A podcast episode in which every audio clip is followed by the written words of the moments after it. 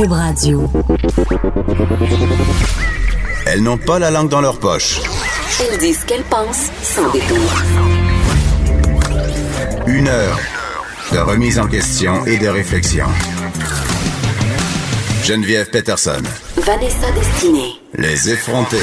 Salut tout le monde, j'espère que vous allez bien. Bonjour Vanessa. Bonjour Geneviève Peterson. Comment te portes-tu en ce nombril de semaine? J'avais envie de dire nombril, Nombril de Je sais, on n'a semaine. pas le droit. C'est comme jeudi. Y a-t-il une petite mousse qui vient avec? Ah, j'espère que oui. Non. Ah, Une ben mousse non. calcifiée. Une petite mousse calcifiée de nombril de monsieur. Hey, toujours les hommes hein, qui ont ça. OK. Là, je, je, je pensais pas qu'on allait là. Moi on- non plus, Geneviève, mais tu m'y as amené, fait qu'on va y rester. Pourquoi les gars, ils se coupent jamais les ongles de pied? Ah, God. Pourquoi les gars ne se coupent jamais les ongles d'orteil? OK? Je comprends pas. Puis quand ils les coupent, ils laissent les petits morceaux par terre. C'est dégueulasse. Écoute, c'est dégueulasse. ils ont les pieds vétustes comme les écoles de Montréal. plein de champignons, tu veux dire? Exactement. Ah, c'est OK, j'espère que vous n'êtes pas en train de manger une toast ou une collation. On est quand même il y a des gens qui déjeunent tard, qui déjeunent à 9 heures. Donc euh, on est désolé pour ce moment de grande dégueulasserie. Ça va continuer. Euh, j'avais vraiment beaucoup envie de parler du dossier justement du parc des écoles à Montréal parce que euh, évidemment, il y a eu cette conférence de presse euh, cette semaine euh, où on a demandé vraiment au gouvernement d'agir parce que on le sait, on en parle depuis déjà quelques années. Les écoles du Québec et de Montréal en particulier tombent en ruine. Euh, on parle d'enfants qui sont délocalisés. On parle euh, d'écoles où il y a des gros problèmes de moisissure, des bâtiments désuets, des installations sanitaires insalubres, euh, même des infestations par des insectes, de la vermine. Tu sais, je veux dire, honnêtement, là, ça va pas bien. On a parlé aussi à, cette émission, Vanessa, je sais pas si tu te rappelles, mais il y a, la surpopulation aussi. Il y a des écoles qui sont tellement, qui ont tellement d'élèves qui doivent littéralement placer des gens dans des, dans des trailers en arrière dans Des la petits bungalows. ben, dans la dans la cour de récréation et euh, on parle beaucoup de ce sujet-là mais on parle pas avec les principaux concernés les enfants. Ah, je pensais euh, la vermine. Non, ben ça, ça va être demain. Mais euh, donc voilà, puis euh, c'est ça, c'est les enfants qui subissent justement euh, toutes ces affaires-là. C'est les enfants qui sont délocalisés, c'est les enfants qui respirent des champignons. Donc euh, j'en profitais parce que euh, moi, ça m'a touché personnellement euh, justement l'insalubrité dans les écoles. Euh, ça a touché mes enfants, ça les touche depuis maintenant quatre ans, et j'ai décidé d'amener ma fille ce matin en studio. Elle est avec nous. Bonjour Alice. Allô? Alice qui a euh, 12 ans, qui est en sixième année. Et Alice, explique-nous depuis combien de temps euh, tu as déménagé d'école? Eh bien, euh, j'ai déménagé à la fin de ma deuxième année. Et euh, on- ça- les travaux étaient supposés durer trois ans et les travaux ont juste commencé l'automne passé. Donc, moi, je n'aurais pas la chance de faire mes études, de continuer mes études dans ma- mon, mon école. Et, euh, ben, ça. là. Donc, toi, quand ils t'ont dit que tu allais déménager puis que justement tu allais perdre ton école, parce qu'il faut savoir que, bon, on parle d'une petite école de Rosemont, une école de quartier, il n'y a pas beaucoup d'élèves, puis il y a un gros, gros, gros sentiment d'appartenance. Puis je pense que quand ils, vont, ils vous ont annoncé ça, Alice, c'était un peu la panique. Ouais, c'était pas le fun parce qu'on on a su qu'on a respiré des champignons, qu'on pouvait vraiment tomber malade. Il y avait des gens malades dans mon école qui avaient des masques, puis c'était comme pas le fun à voir. On était petits, on avait pas ça là. T'avais peur? Oui, on avait vraiment peur. OK, parce que moi je me rappelle, euh, puis là euh, je parle comme maman, euh, c'était pas clair au début qu'est-ce qui se passait à notre école de quartier. On recevait des lettres pour nous dire en fait que bon l'école était insalubre. En fait, je sais pas si vous vous rappelez, mais il y a un palmarès de l'insalubrité dans les écoles à Montréal et je pense que notre école était la deuxième. là. Donc ça ça allait vraiment pas bien. Et tu disais, on nous a dit qu'il y a des champignons, mais ça a pris du temps avant qu'ils nous le disent parce qu'au début ils nous disaient que l'air était irrespirable, que il fallait euh, faire des tests. On n'était pas sûr. Et là, à un moment donné, euh, raconte-nous un peu qu'est-ce qui s'est passé avec le service de garde. Ah, euh, le service de garde a été protégé parce qu'il y avait beaucoup trop de champignons. Il y a eu des plastiques autour des murs parce que il y avait peur que les enfants soient contaminés quand ils restaient après l'école. Et euh, ben les enfants avaient encore plus peur. Ça, ça aidait à, je suis même pas sûr que ça aidait à respirer mieux, à être pas malade. Puis c'était, on avait vraiment peur. On était tout petits. Puis les sixième années, eux, ça les dérangeait pas trop parce qu'ils partaient l'année prochaine.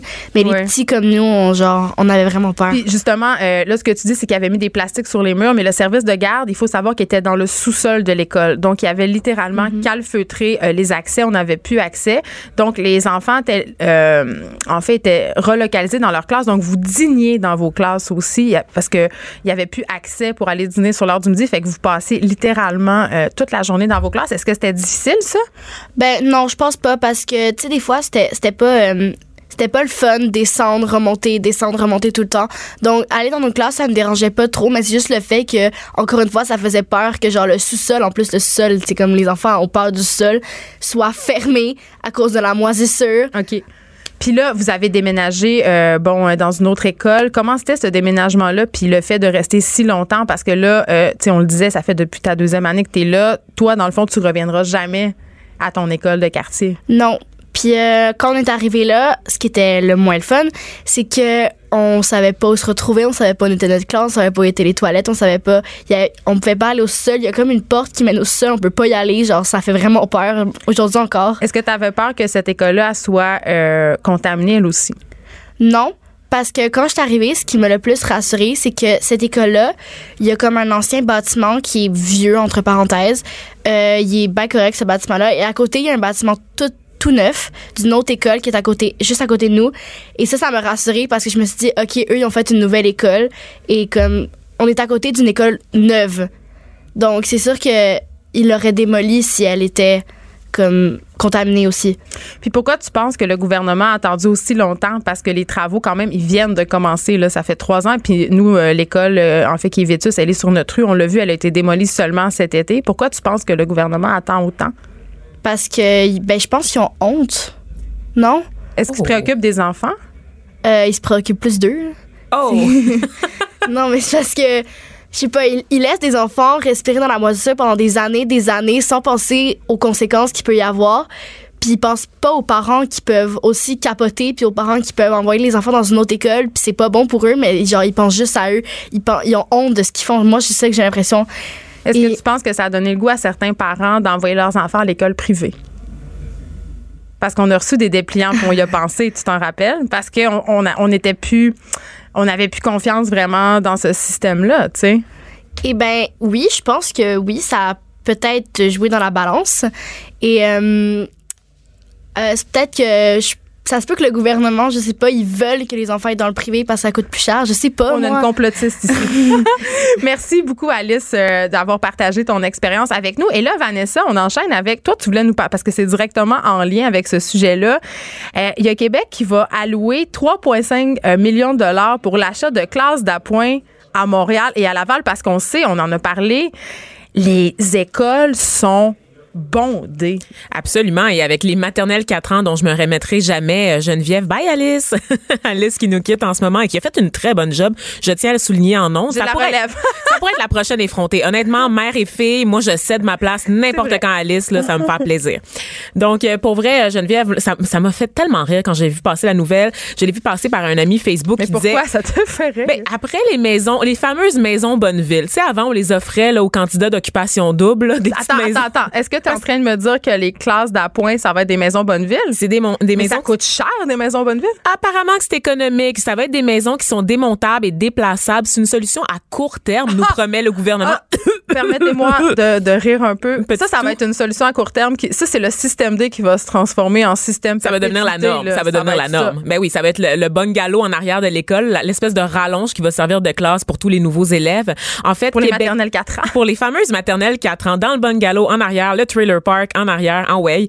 Mais pour vrai, le Québec accorde 3,5 millions de dollars à deux commissions scolaires du Grand Montréal, donc Marguerite Bourgeois et celle de Laval, pour, c'est ça, l'achat de cette, ces petites maisons usinées qui vont servir de salle de classe en attendant la construction de nouvelles écoles. Donc, euh, la- le c'est quoi, fameux ça va être des terme. maisons avec pas de division, je veux dire? Je comprends pas comment. Tu sais, qu'est-ce que ça va être? C'est des mini maisons bunker Geneviève pour nos enfants. C'est comme c'est vraiment va avoir des fenêtres? Euh, je l'espère, je leur souhaite parce que on a tellement pas de journée d'enseignement qu'il faut bien en profiter. Mais. Pas encore tout de une- non, mais pas. encore une fois, ça témoigne d'un manque de vision à long terme. Tu sais, au niveau architectural, je sais que c'est le dernier des soucis des gens, l'architecture des écoles puis l'urbanisme. On fait très là. bobo en ce moment, Geneviève. OK. Mais c'est quand même vrai. Je veux dire, pourquoi on construit toujours des, des choses à court terme? Tu sais, ça, c'est des investissements pour du temporaire. Pourquoi on met pas plus d'argent non. tout de suite pour moins payer plus tard? Je comprends pas notre espèce de logique de euh, ne payez pas, ben, tu sais, payez pas maintenant, payez plus tard. euh, on, Bro et Martineau. On est Bro et Martineau, Oui, c'est ça. Je veux dire, on, on gère le pays comme Bro et Martineau. Là, je veux juste te dire, Geneviève, là, je te vois venir avec tes gros préjugés, mais les industriels Estrie Bonneville, tu sauras, ont modifié un modèle de Ah, chalet pour le transformer en classe. Un modèle de chalet, ce qu'il y a de mieux pour nos enfants, J'en veux un chalet, envoyez-moi un.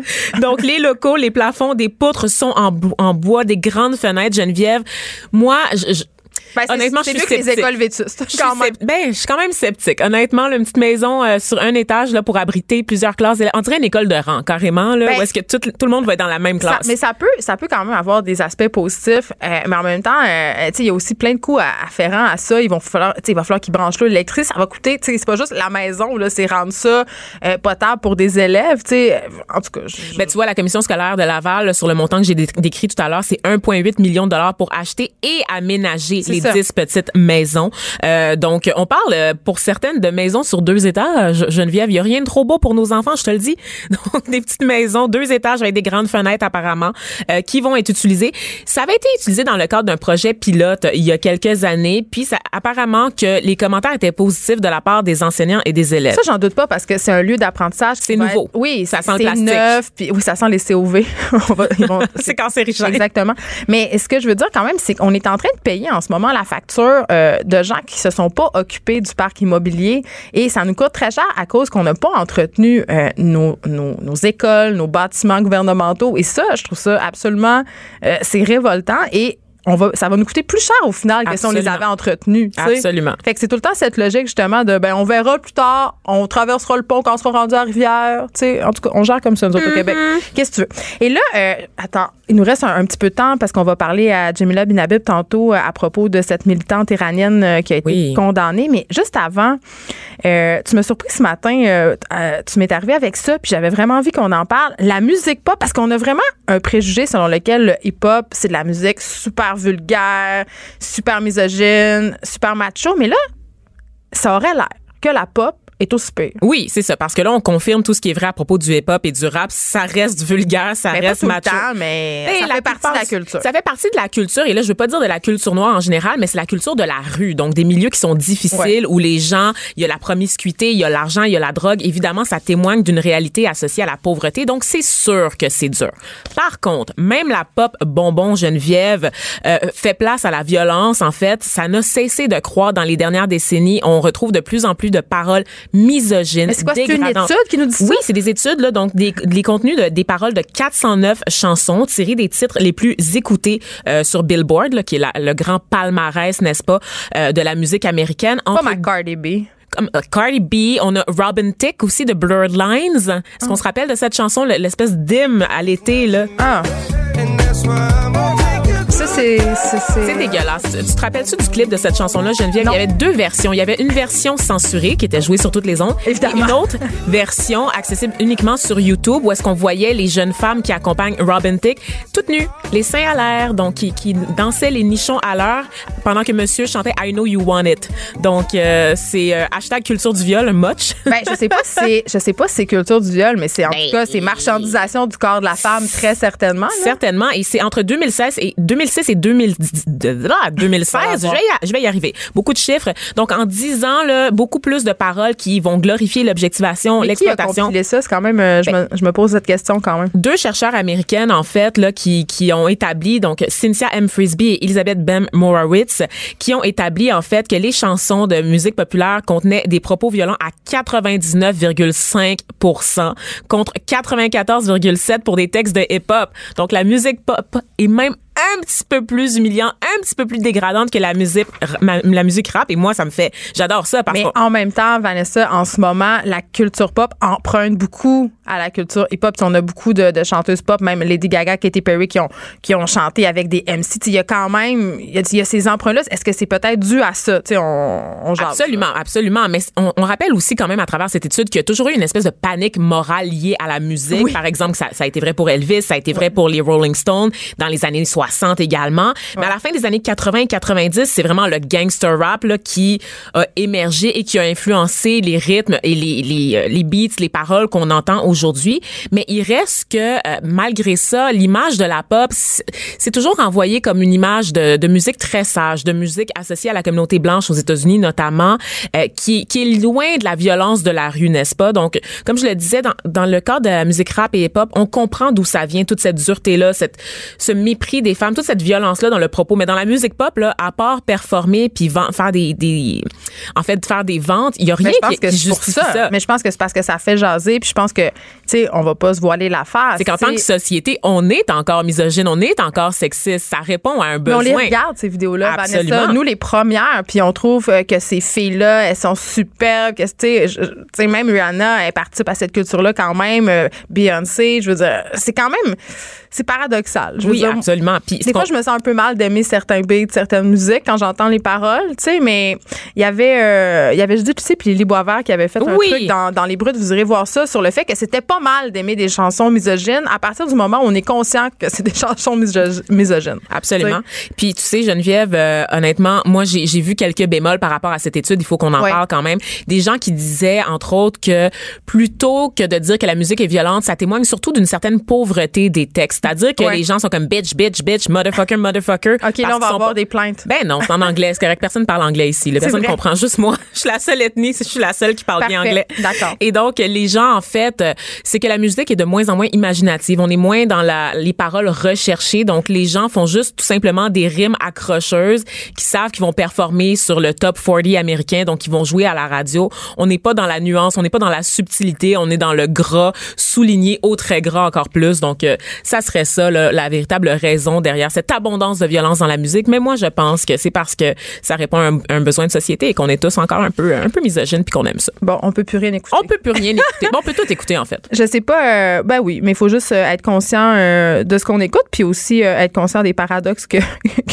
qu'est-ce qu'on porte en nous, comme on dit tout le temps à ce micro.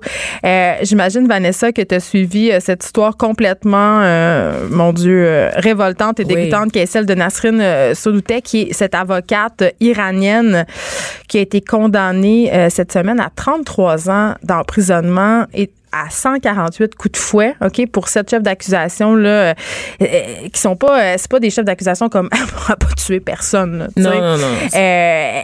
Euh, elle remet en question le régime iranien. Euh, elle encourage les femmes à ne pas porter le voile. Sais, elle est solidaire de ces femmes-là.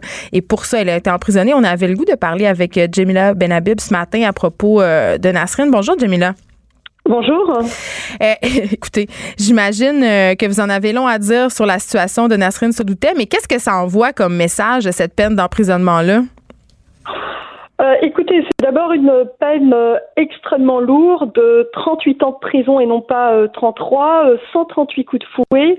Euh, c'est véritablement une première de la part du régime euh, iranien que de condamner une avocate euh, euh, qui a tout simplement fait son travail à une euh, peine aussi lourde. Donc, euh, euh, en fait, on est on est habitué à des condamnations, mais pas de cette euh, ampleur-là. Donc, ça dit beaucoup de choses sur le régime iranien. Ça dit d'abord que c'est un régime euh, qui est en perdition, qui est euh, extrêmement inquiet de la tournure des événements, notamment euh, en raison du dynamisme des femmes qui militent depuis 2017, depuis décembre 2017, contre le port du voile et qui postent des photos d'elles, des vidéos. euh, euh, nombreuses ont été euh, emprisonnées, certaines ont été exilées, mais le mouvement ne s'est pas essoufflé. Il dure encore jusqu'à 2019. Euh, donc c'est dire que ce régime a terriblement peur que ce mouvement puisse le déstabiliser. Euh, Jamila, pour ceux qui sont pas au courant, qu'est-ce qui se passe en Iran quand on porte pas le voile dans la rue? Est-ce qu'on peut se faire arrêter? Qu'est-ce qui se passe? Euh, en réalité, euh, l'Iran est une république islamique depuis 1979 et l'un des premiers gestes posés par euh, Khomeini, donc euh, par euh, l'instigateur de cette république islamique, a été de rendre le, le port du voile obligatoire pour d'abord pour les petites filles, pour les petites filles euh, à peine âgées de 9 ans, pour euh, les jeunes femmes et bien entendu pour l'ensemble des femmes. Donc il y a des peines qui sont très lourdes, qui sont très sévères. Il y a une police du voile en Iran, c'est-à-dire des gens qui vous surveillent dans la rue, des gens qui vous surveillent dans les bureaux, des gens qui vous surveillent dans les écoles euh, pour vérifier que vous portez correctement le voile, pour vérifier qu'il n'y a pas une mèche qui se révèle ici là. Il faut dire que depuis le temps, depuis 1979, euh, ce régime a été euh, mise à mal euh, par euh, une volonté d'ouverture et notamment de la part des femmes. Et j'ai comme l'impression que ce sont les premières victimes de la République islamique d'Iran, c'est-à-dire les femmes, qui vont véritablement mener à l'échec de ce régime et de cette République islamique. Ben oui, parce que et aussi dans le fond, son seul crime à Madame Nasrin Sotoudeh, ça a été justement d'aller contre ce régime-là, d'aller se recueillir sur la tombe de des femmes qui ont porté, qui ont refusé de porter le voile, qui ont été exécutées. Je veux elle a rien fait de mal, elle a pas commis aucun crime au sens, euh, à notre sens, à nous, là, bien sûr, elle, elle a commis des crimes au sens de la charia, euh, mais c'est juste une militante des droits de l'homme, une avocate en fait là. Non, et encore là, je veux dire, euh, c'est c'est véritablement euh, extrêmement nébuleux, y compris les accusations qui sont portées contre elle, Euh, parce que c'est ça, on, on invoque en fait, euh, euh, on invoque euh, la main de l'étranger, c'est-à-dire euh, qu'elle est donc euh, collaborée donc avec une force étrangère, mais on sait très bien quand on vient de ces pays-là euh, à quel point cette accusation est totalement euh, délirante. Euh, on l'accuse aussi d'avoir euh, euh, contrevenu à la sécurité nationale. Euh, donc c'est vraiment dire qu'ils n'ont rien contre elle. En réalité, ce qu'elle a fait, euh, c'est une avocate et donc elle n'a fait que son travail, c'est-à-dire défendre les militantes qui ont osé euh, enlever le voile en public. Donc elle- a fait sa job ultimement. Et donc c'est euh, autour donc de cette question-là euh, de la défense des femmes qui ne souhaitent plus porter le voile islamique et qui le montrent, qui l'affichent. Donc c'est-à-dire qui font de leur corps euh, une forme de résistance et de militance contre ce régime. Et c'est ça en réalité ce qui inquiète euh, le, le- le régime islamique parce que ce mouvement-là il est extrêmement populaire. Il est populaire en Iran mais il est également populaire dans les diasporas iraniennes qui sont très présentes euh, en Europe et en Amérique du Nord. Donc c'est un mouvement qui aussi euh, fulmine dans euh, les réseaux sociaux. C'est un mouvement qui est euh, véritablement donc en vogue euh, un peu partout dans le monde. Merci beaucoup, Jamila Benhabib, pour euh, vous a- nous avoir éclairé sur ce dossier-là. On va continuer euh, à le suivre, bien évidemment. Merci de nous avoir parlé. Merci infiniment. Geneviève Peterson. Geneviève Peterson. Vanessa Destinée. Elle manie aussi bien le stylo que le micro. De 9 à 10, les effrontés. Alors, on apprend que les problèmes de dysfonction érectile sont en hausse chez les jeunes garçons, en fait, chez les adolescents, Vanessa, et ça, c'est quand même assez préoccupant. Absolument. Donc, à- maintenant, euh, quand on regarde les chiffres, entre 14 et 35% des hommes, des jeunes hommes, seraient incapables de maintenir une, érection au point de devoir considérer l'utilisation de pilules comme le Viagra ou encore euh, d'avoir recours à des implants péniens. Et j'ai dû googler parce que je ne savais pas ce qu'étaient les implants péniens. C'est genre les pompes que, que, que les hommes souvent se font poser quand ils ont eu des cancers de la prostate, ce Oui, genre des, de choses-là? petits supports, en fait, pour garder le, le- le pénis bien dur, Geneviève. Pourtant, il y a 15 ans, les problèmes de dysfonction érectile, donc l'impuissance, ne concernaient que 3 des individus de ce groupe d'âge-là. Qu'est-ce qui a changé, Geneviève? La pornographie. En fait, c'est l'Internet. C'est l'Internet qui a changé la game parce que à partir de 2008, il y a eu, bien évidemment, l'explosion là, de l'accès à ces vidéos de haute définition là, sur le web. C'est du streaming, puis gratis à part de ça. Des foufounes 24 heures sur 24.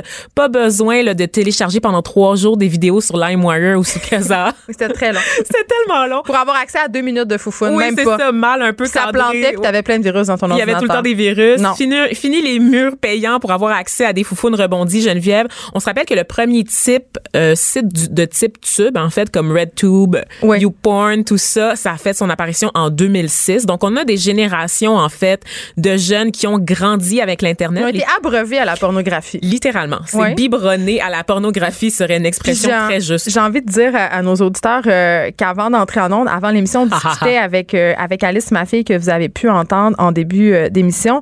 Et Vanessa lui a demandé si elle croyait que les garçons de son âge, donc 12-13 ans, avaient déjà vu de la porno. Et sa réponse a été spontanément ben, oui. C'est J'ai profité d'un instant où Geneviève s'était absentée pour discuter des vraies affaires avec Alice et elle m'a dit ben oui. Et les filles aussi, Les elle. filles aussi, Ouais. elle- je rappelle que Alice a 12 ans et Ouais. elle me confirme qu'à peu près tout le monde dans sa classe a vu déjà de la pornographie. Sauf que- elle, évidemment. Sauf elle, évidemment, parce que la pornographie, m'a-t-elle précisé, est accessible partout sur Internet, littéralement. Donc, Ouais. c'est à portée de main. Et euh, les études sont claires pour donner raison à Alice, ou est-ce que c'est l'inverse? Je sais pas trop. Mais les facteurs traditionnels qui expliquaient jadis les diffi- diffi- difficultés sexuelles des hommes. Hey, j'ai de la misère. J'ai pas bu assez d'eau aujourd'hui. je- Ah, tu me passes un petit peu. Prends le temps de s'hydrater dans mon verre.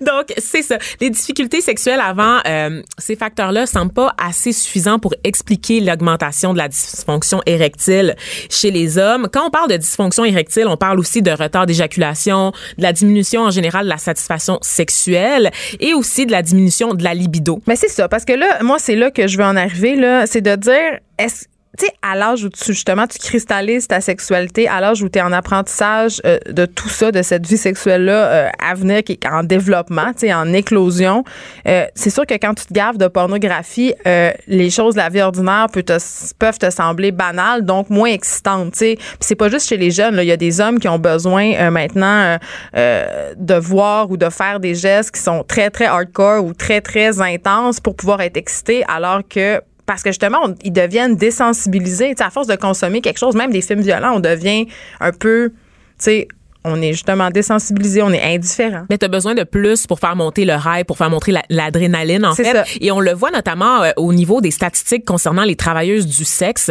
Les actes violents envers les travailleuses du sexe sont en hausse parce que les gens, les clients vont reproduire des oui. comportements qu'ils voient dans les vidéos plus hardcore Puis avant, de porn. avant le hardcore, c'était pas mainstream. C'était, il fallait que tu cherches longtemps. C'était très spécialisé. Maintenant, dans les films porno grand public entre guillemets là, ben il y a du gagging, euh, il y a des filles qui se font flusher la tête dans le bol de toilette. Il y a des oui, puis la tape ses fesses euh, ou la tape d'en face, c'est quand même rendu euh, ça tu sais c'est assez commun là, ça passe un peu comme une lettre à la poste. ce qui est co- concernant en fait dans la plupart des vidéos qui sont accessibles au grand public, c'est c'est le fait que la fille dans la- les vidéos en vient à pleurer en fait. C'est très rare qu'on va voir une fille avoir du plaisir durant l'acte sexuel parce que Ben dans la porn féministe, oui, il peut avoir Ben, des sûr, euh, il peut avoir sûr. des scènes hardcore où la fille a du plaisir, mais c'est vrai que dans la porno traditionnelle, tu vas sur les dans les sites en la fait fille pleure des yeux. C'est exactement des, des types tubes, comme je le disais. Tu regardes les vidéos les plus populaires, c'est des vidéos où la fille est en larmes puis elle se fait défoncer par tous les trous. Là, tu sais, il y a aucune, il y a une déshumanisation des femmes en général dans la culture pornographique aujourd'hui. Évidemment, quand on commence à un très jeune âge, quand on est biberonné à la pornographie, ben on commence avec évidemment des photos de Madame seins nus, puis Oui, ça monte commencent pas tout de suite en, cher- en cherchant des Non. choses euh, vraiment euh, intenses. Là, les jeunes, ils commen- et- et, tu sais, au début, c'est comme tout le monde, ils cherchent des femmes seins nus, justement, puis des petites filles en bobette. Sauf Tu sais. qu'effectivement, l'accès fait en sorte qu'on on- les besoins Ben se oui. transforment assez c'est rapidement. qu'on te propose du contenu aussi. Exactement. Et dans une phase très, très critique du développement du cerveau chez les jeunes, on le rappelle. Donc, c'est une période où les jeunes sont plus sensibles aux dépendances. Et là-dedans, maintenant, en plus, ben, c'est ça. Donc, de, toutes ces dépendances-là, aux drogues, à l'alcool, il faut rajouter maintenant la dépendance à la pornographie. Ben, les sexologues en voient de plus en plus dans leur bureau des personnes dépendantes à la porno qui sont plus capables, tu sais, ça va même jusqu'à nuire à leur travail. Il y a des gens qui se présentent pas au travail parce qu'ils ont passé la nuit à checker de la porn. Ben, il y a des gens qui checkent de la porn au travail tellement que le, Ah, le tant- besoin tant est, immense. J'ai un ami policier. J'écoute. Puis Je te oui. J'ai un ami policier puis il me racontait que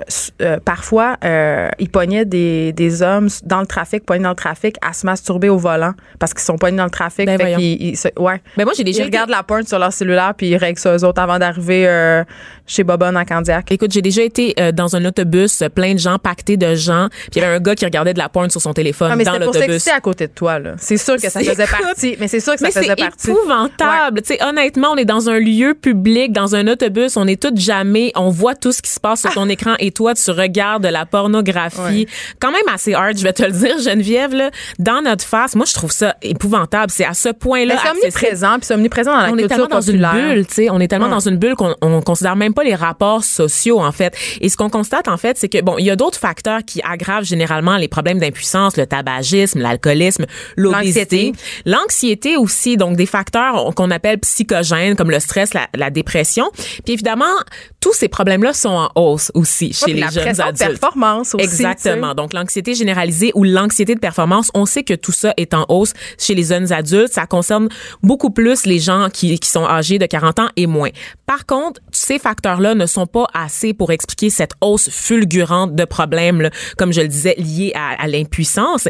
Et en fait, On a quand- le droit de dire impuissance? C'est un peu Oui. péjoratif de Mais- dire qu'un homme qui a des problèmes érectiles est impuissant. surtout quand je parle d'anxiété de performance, là, je comprends que ça, ça Ben, contribue. ça, ça choque un peu mon oreille. Mais c'est parce que si on parle juste de, de dysfonction érectile, les gens pensent que le problème est uniquement lié à l'éjaculation. Or, comme je le soulignais tout à l'heure, C'est vraiment la aussi- bandaison. Mais on parle aussi de libido, par exemple. Ouais. On parle du simple désir, du fait que un garçon qui voit une jeune femme nue devant lui ne sera pas capable d'avoir de réaction physique, ne sera pas capable d'exprimer son désir de façon adéquate parce qu'il est plus capable de penser à autre chose qu'à la pornographie. En ce moment, sur les réseaux sociaux, il y a énormément de groupes de soutien destinés aux jeunes hommes, des, des groupes qui s'appellent par exemple NoFap, qui veut dire pas de masturbation, qui essayent de se désensibiliser à la pornographie, Bien qui essayent de décrocher en fait, comme on essaie de décrocher de l'alcool. Donc vraiment là, des groupes de, de masturbateurs anonymes qui se racontent Ben oui. leurs histoires entre eux pour essayer de retrouver un semblant de vie normale. Il y a une fabuleuse série euh, en ce moment sur Netflix, euh, Sex Education. Vous devez l'écouter sérieusement. Euh, ça parle de ça, puis ça parle des ados, de leur relation à la sexualité. C'est assez bon. Mhm. Et selon les études, ben justement, Sex Education, ils la font sur le web, leur Sex Education, Ben oui. parce que 50% des garçons ont commencé à utiliser la pornographie pour la masturbation à l'âge de 13 ans ou moins. Et, Au moins. au moins. Mais où sont les parents?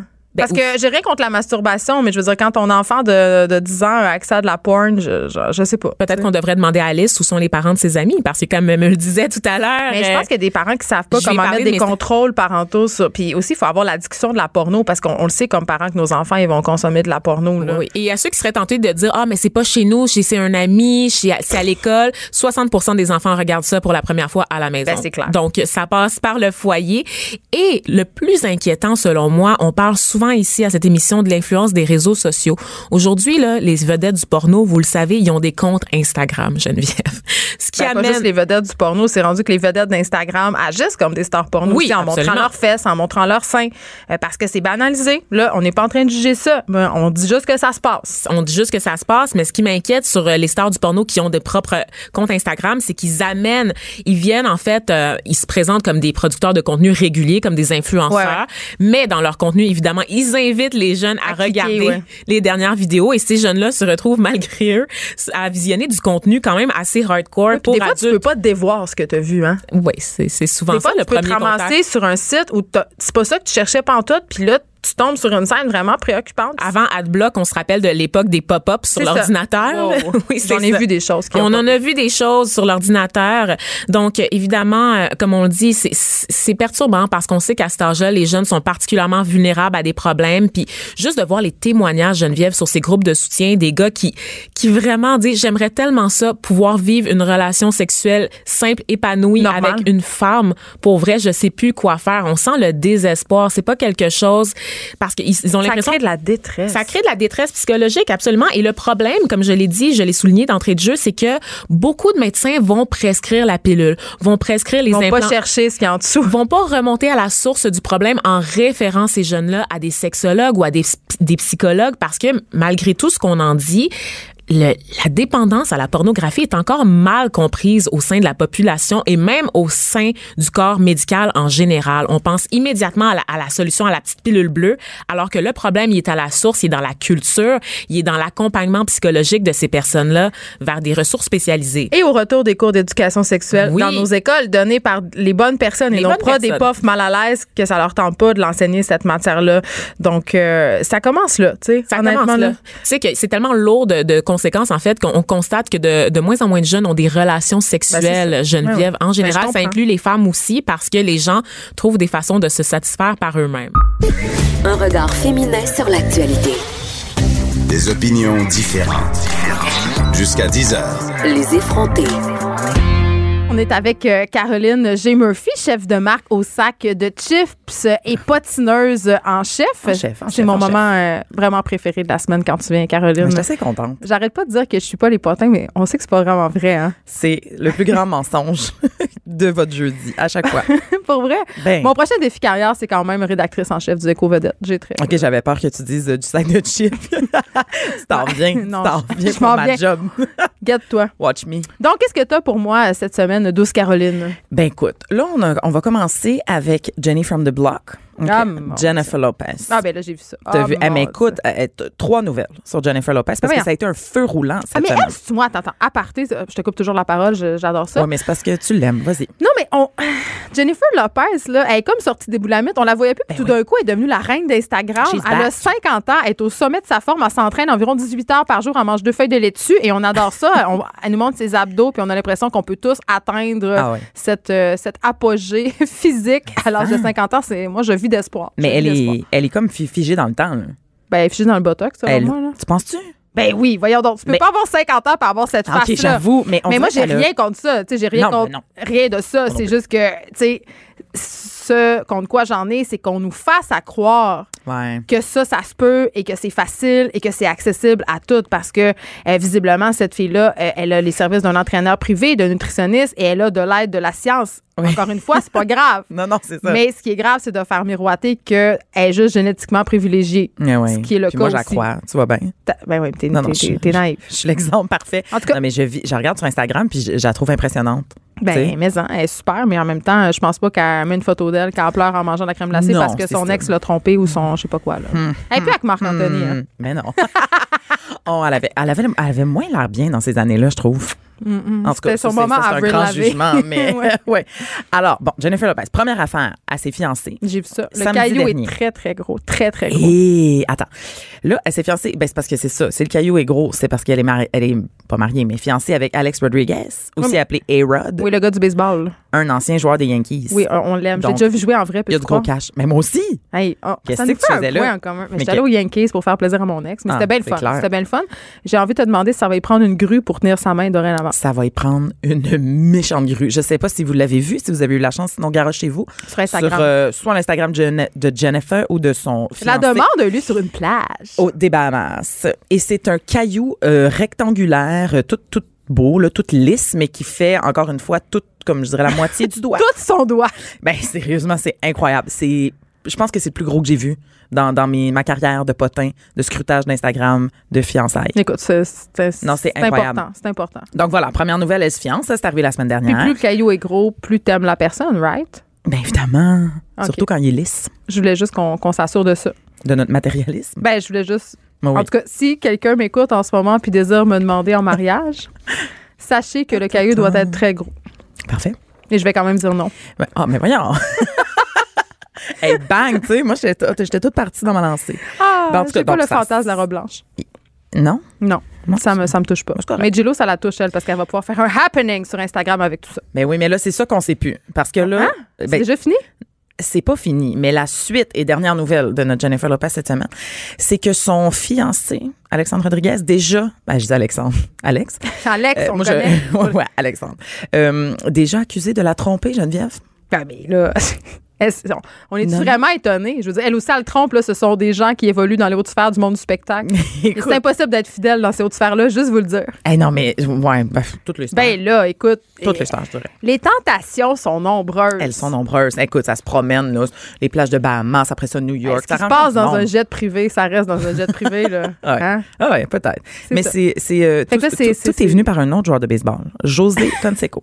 Un jaloux. Un jaloux. Il a en fait accusé A-Rod de, de coucher avec son ex-femme Jessica, toi, depuis perdu. des mois. On dirait un épisode des Feux de l'amour.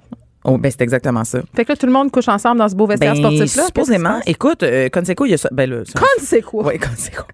Euh, mais c'est des anciens joueurs, là. Cela dit, ils jouent plus les deux, là. C'est ça. Euh, fait que peut-être qu'il est juste peut-être une ancienne rivalité, on le sait pas. Ouais, il était pas dans la même équipe. Eh, c'est une bonne question. Elle le sait pas. OK, OK. Mais il sait pas. Il a juste, il a fait une, une, une série de tweets euh, incendiaires pour accuser euh, Rodriguez, mais personne n'a répondu là, ni euh, ni Rodriguez ni J Lo. Donc euh, Mais peut-être qu'il l'accusation est lancée. devrait, euh, peut-être qu'il devrait entretenir euh, une correspondance avec Kylie Jenner. Non, peut-être. Peut-être. Se sait comment gérer comprendrait. ça. Il se Ouais. comprendrait dans les tweets incendiaires et les stories larmoyantes. Euh, vraiment. Il pourrait partager de quoi. Donc, il y a trompe. Puis, Ben, après. il y a tromperait, il y a tromperait. Puis ça, c'en est là. Donc, je, je vous invite euh, à suivre la vie de On Jennifer vous invite Lopez. à enquêter. Appelez-moi si vous trouvez de quoi, là, parce que là, quand c'est quoi, il y a la partie sur une moyenne, moyenne cheer. Mais voilà, ça, c'était pour Jennifer Lopez. Mais ça en passe des affaires. Mais pour vrai, allez la suivre sur Instagram. Oui, oui, oui. C'est vraiment complexant. Vous allez avoir envie de vous défenestrer. Allez-y. Qui est le but premier d'Instagram, je pense. Exactement.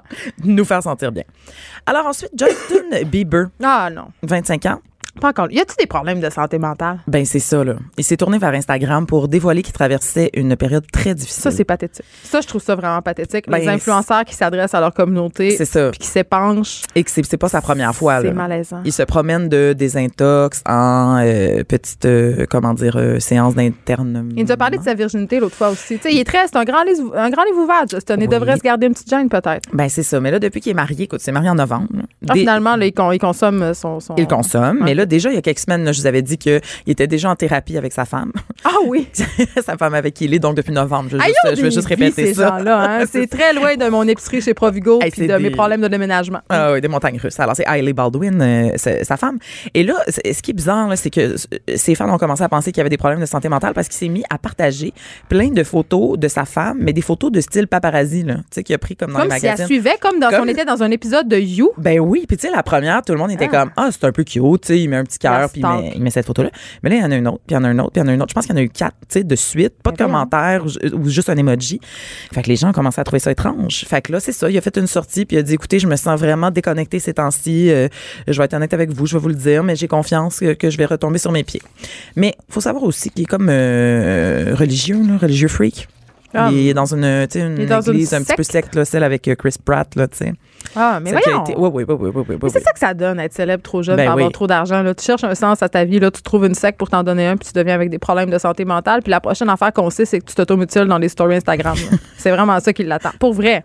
Ben- Je veux dire, non, mais plus Ben, a- près de nous, mettons. Là, Ouais. On rit, puis c'est pas drôle. là. Ben non, c'est ça. Euh, Elisabeth Rioux, elle a, euh, tu sais, elle a fait plusieurs. euh, Elisabeth Rioux, si vous la connaissez pas, c'est une influenceuse qui a euh, les bikinis Osaka. Je pense que c'est ça. Exactement. Oui, tout à fait. Donc, elle, elle a fait plusieurs euh, stories euh, sur Instagram. Elle est suivie par des millions de personnes. là. Puis où vraiment, elle nous racontait en détail ses, ses déconfitures amoureuses. Puis elle allait vraiment, tu sais, je dis, tu sais, euh, très des choses, elle partageait des choses vraiment personnelles avec son auditoire. Puis je comprends parce que euh, ces gens-là, ils, sont, ils se sentent vraiment proches de leur fanbase. Puis ils partagent beaucoup avec eux. Puis ils ont l'impression qu'ils ont des comptes à leur rendre. Mais à un moment donné, elle est où la limite? Ah, Je veux dire, tu as le droit de faire ta dépression tout seul. Tu pas obligé de venir me le dire à chaque fois que tu es SPM, mais des fois, c'est malaisant parce que là, dans le cas d'Elisabeth Rioux, elle faisait des sorties pour parler de sa rupture. Après ça, son ex faisait des sorties pour parler de sa sortie. Tu sais, Ouais, c'était, c'est des soaps. C'est Ouais, des soaps sur Instagram qui se produisent devant le monde entier. Ah oui, mais t'as raison de est où la limite là? Où- Ben- Où est-ce que tu vas arrêter? Parce que c'est vrai qu'en même temps ils font, ils bâtissent leur empire sur le fait qu'ils nous, qu'ils nous, Qu'ils sont proches de nous. nous transmettent leur vie privée. Fait qu'effectivement il y a comme le ok ben si je vais pas, est-ce que je suis obligé de le partager aussi? Mais c'est qu'il y a une limite. Tu sais, c'est que. euh, Moi ça me dérangerait pas Ces qu'ils gens- qu'ils mettent la limite. Ben, ces gens-là, je veux dire, à un moment donné, je pense que c'est important pour la santé mentale de se préserver un petit jardin secret, un espace où le public n'a pas accès. Tu sais? Ouais, ouais. Donc, Ça ferait euh, euh, ça nous permettrait de respirer. mais en même temps, ça ferait moins de bon contenu pour le sac de chips. Parce que quand Justin fait un meltdown, il y a beaucoup de clics il, quand y a, même. il y a beaucoup de clics. Ouais. Ouais. Mais c'est parce qu'il fait un meltdown en plein d'étapes en plus là. Il y a comme un, il y a comme un build-up comme on dit. Est-ce que tu penses que. On jase. là. Tu Jasons. penses-tu que ça peut être orchestré, ça? Ah, je Tu penses-tu que souvent. ça le, tu penses que ça peut leur apporter un certain capital de sympathie? Tu sais, on parle de Drama Inc. Là. Ouais. Tu sais, quand un artiste parle de ses problèmes de consommation, de ses problèmes de drogue ou se montre un peu euh, pareil à nous, tu sais, de dire, ah, on peut être vraiment. euh, euh, tu sais, il peut traverser des épreuves comme moi. Ça, ça, ça a un côté fédérateur énorme. Mais là. en, mais fait que en. ça participe aussi à leur notoriété, ce oui. côté meltdown. Ça le rend vulnérable, ça le rend accessible. Ah, je pense que oui. Mais comme euh, tout comme on sait qu'il y a plein de relations de couple qui ont été inventées, fait que des relations de couple, des, des... Tu me niaises. Tombe pas en Je de veux ton des micro. exemples. Tombe pas en bas de ton Est-ce que. Bradley puis Lady, c'est pas vrai? C'est-tu pas un vrai couple? Ben là, ils disent que c'est pas vrai. Mais toi, tu le crois pas, là. Je veux pas Évidemment. le croire. En tout cas, En tout cas, fait que c'est ça. Mais oui, je pense que des fois, ils en mettent, d'après moi. je souhaite à Justin quand même d'aller mieux. On dirait que je pense juste à la fois où Britney, là, s'était rasé les cheveux. Leave Britney alone.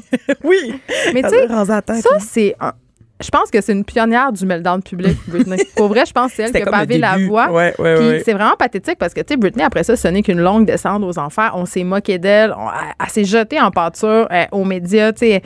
Euh, puis elle avait clairement des problèmes de santé Ben oui, mentale. Il y a. Avril Lavigne aussi qui a quand même euh, publiquement été assez sketch par moment. C'est Mhm. moins que Britney, mais c'est vrai, Britney Spears, c'est- la mère du meltdown public. Je pense que finalement. oui, je pense Elle a pavé la voie. On a trouvé ça. On, a- on est remonté à la source. L'exégèse de meltdown. Elle a mis le tapis pour tout ce qui s'en vient. Ah. Euh, euh, alors, encore une fois, c'est une nouvelle qui nous vient des réseaux sociaux. La fille de Luke Perry, décédée Ah oui, dans, dans le CV euh, vendredi dernier, je Exactement, l'acteur de Beverly Hills. Alors, sa crois. fille. Dylan. Dylan. Sa fille, Sophie, a été comme, ben, semi malgré elle, lancée euh, Sur la scène. sur la scène. Sur la Ben, les, projecteurs se sont braqués sur elle. Elle a quel a, âge? ben, elle a 18 ans et euh, elle avait fait un mot là, tout à fait gentil pour son papa, évidemment après sa mort, pour dire je, je- je t'aime. Elle a partagé une photo, bon, un classique. Mais donc depuis, les, les internautes l'ont découvert. Et là, euh, elle, dit que, bien évidemment, la majorité des réactions qu'elle reçoit, des commentaires, c'est gentil, mais qu'il y a quand même plein de trolls qui se sont garrochés sur elle Je croire.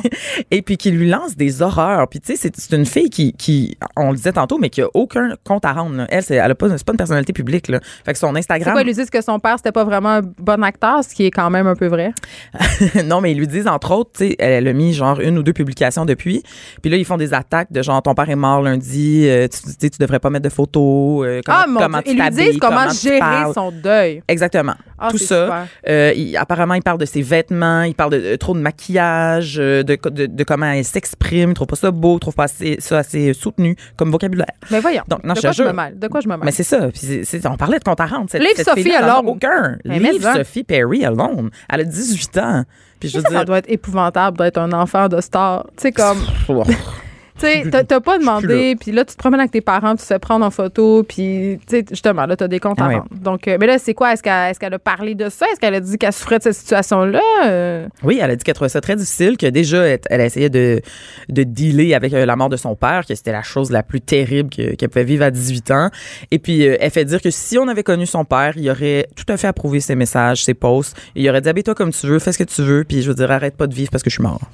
Oh, Elle a résumé ça, ça comme ça. C'est un peu. ben, je trouve ça quand même triste qu'elle qu'elle ait affronté ça alors qu'elle est en pleine période de deuil. Exact, c'est ça. Puis qu'elle est toute jeune. Ah, Moi, je suis Team Sophie. Bon, Bon, alors, euh, nouvelle de presque dernière minute. une dépêche. L'humoriste et comédien Martin Vachon. Tu sais Je sais- qui? Non, Bon, franchement. je le google. Ben, c'est euh, Google-le. Euh, beau garçon. Il a joué entre autres dans Mémoire vive, là. Si Eh, je ne m'abuse, t'as suivi ça. Ouais, Mais c'est non, j'écoute pas la télé, moi. Mémoire vive. Moi, j'écoutais ça. Ah, il faisait Bruce Martin Murphy. Ah, c'est pas Martin Ouellet, voyons. Martin Vachon. Martin Vachon, Ben oui, humoriste. c'est pas l'homme politique, là. non, je Ah, sais pas où tu t'en vas. Je sais c'est qui, mais. euh, Tu sais c'est qui, vous allez reconnaître Je son le visage. connais pas tant. En tout cas, ouais, Mais il est papa pour la deuxième fois. c'est tout? Son fils est né cette semaine, Maxence Vachon. Pauvre Martin, il pourra plus jamais dormir. Non, mais il y en avait déjà un qui était pas vieux, là. Fait que là, deux, deux petits gars. Ils sont allés back à back. Yes. Ben, Puis il nous a annoncé ça en grande pompe. Est-ce qu'il va nous En faire un pompe. bébé Instagram lui aussi? Parce que tu sais, euh, Caroline, que c'est la grande mode d'avoir un qu'un bébé, pour. Instagram? Ben, c'est ben, c'est le bébé d'Alex Nevsky puis de Vanessa Pilon.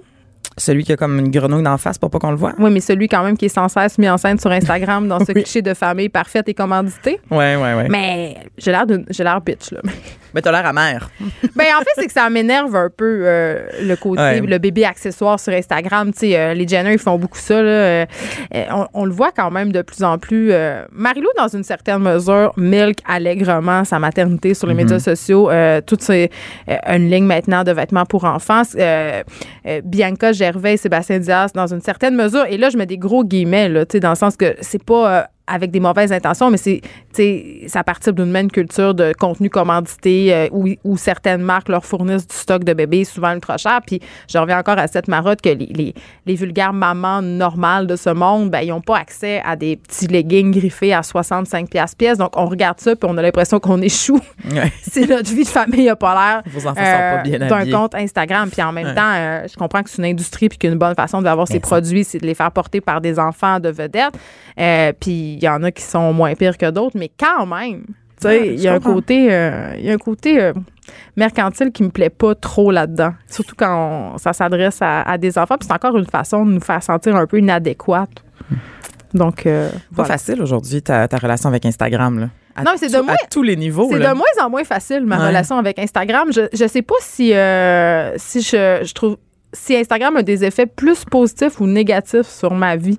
Je- ben, Parce qu'à part de faire le, jeu des comparaisons, euh, puis de, de me faire sentir comme si j'avais un corps poche qui correspondait pas au standard, puis que ma vie était donc plate, Ouais. parce que tout le monde est en voyage sur Instagram. Là. Ben, tout le temps. Même les gens pas en voyage ont l'air en voyage. Ben oui. que- Puis moi, quand je reviens, je, mets, je continue à mettre mes photos pendant trois semaines. là. Fait que j'ai l'air d'avoir fait un voyage d'un mois. c'est un excellent truc. J'allais deux jours à New York, là. C'est un bon truc. Oh, ouais. Ben, non, mais il y a quand même plein d'études qui disent que ça augmente l'anxiété Ouais, parce que t'es le gardé là, dans un monde imaginaire, dans C'est quoi fond. le problème des filles qui se font faire des shootings euh, puis qui nous postent une une photo professionnelle à chaque deux mois. Tu sais, comme on- ils se font faire un shooting pour une année. Puis moi aussi, j'en ai fait des shootings avec des amis photographes pour le fun. Puis j'ai mis des photos sur Instagram. Mais tu sais, euh, le woke up like this, là, tu sais, genre, je me lève de même. Puis je sais très bien qu'un ring light, puis qu'il y a une équipe de coiffeurs maquilleurs qui t'est passé dessus pour. Tu sais, tu t'as pas l'air de ça quand tu te. Ça me gosse. Bon. Non, parce que le côté. Ce qui est le fun sur Instagram, c'est le côté réaliste.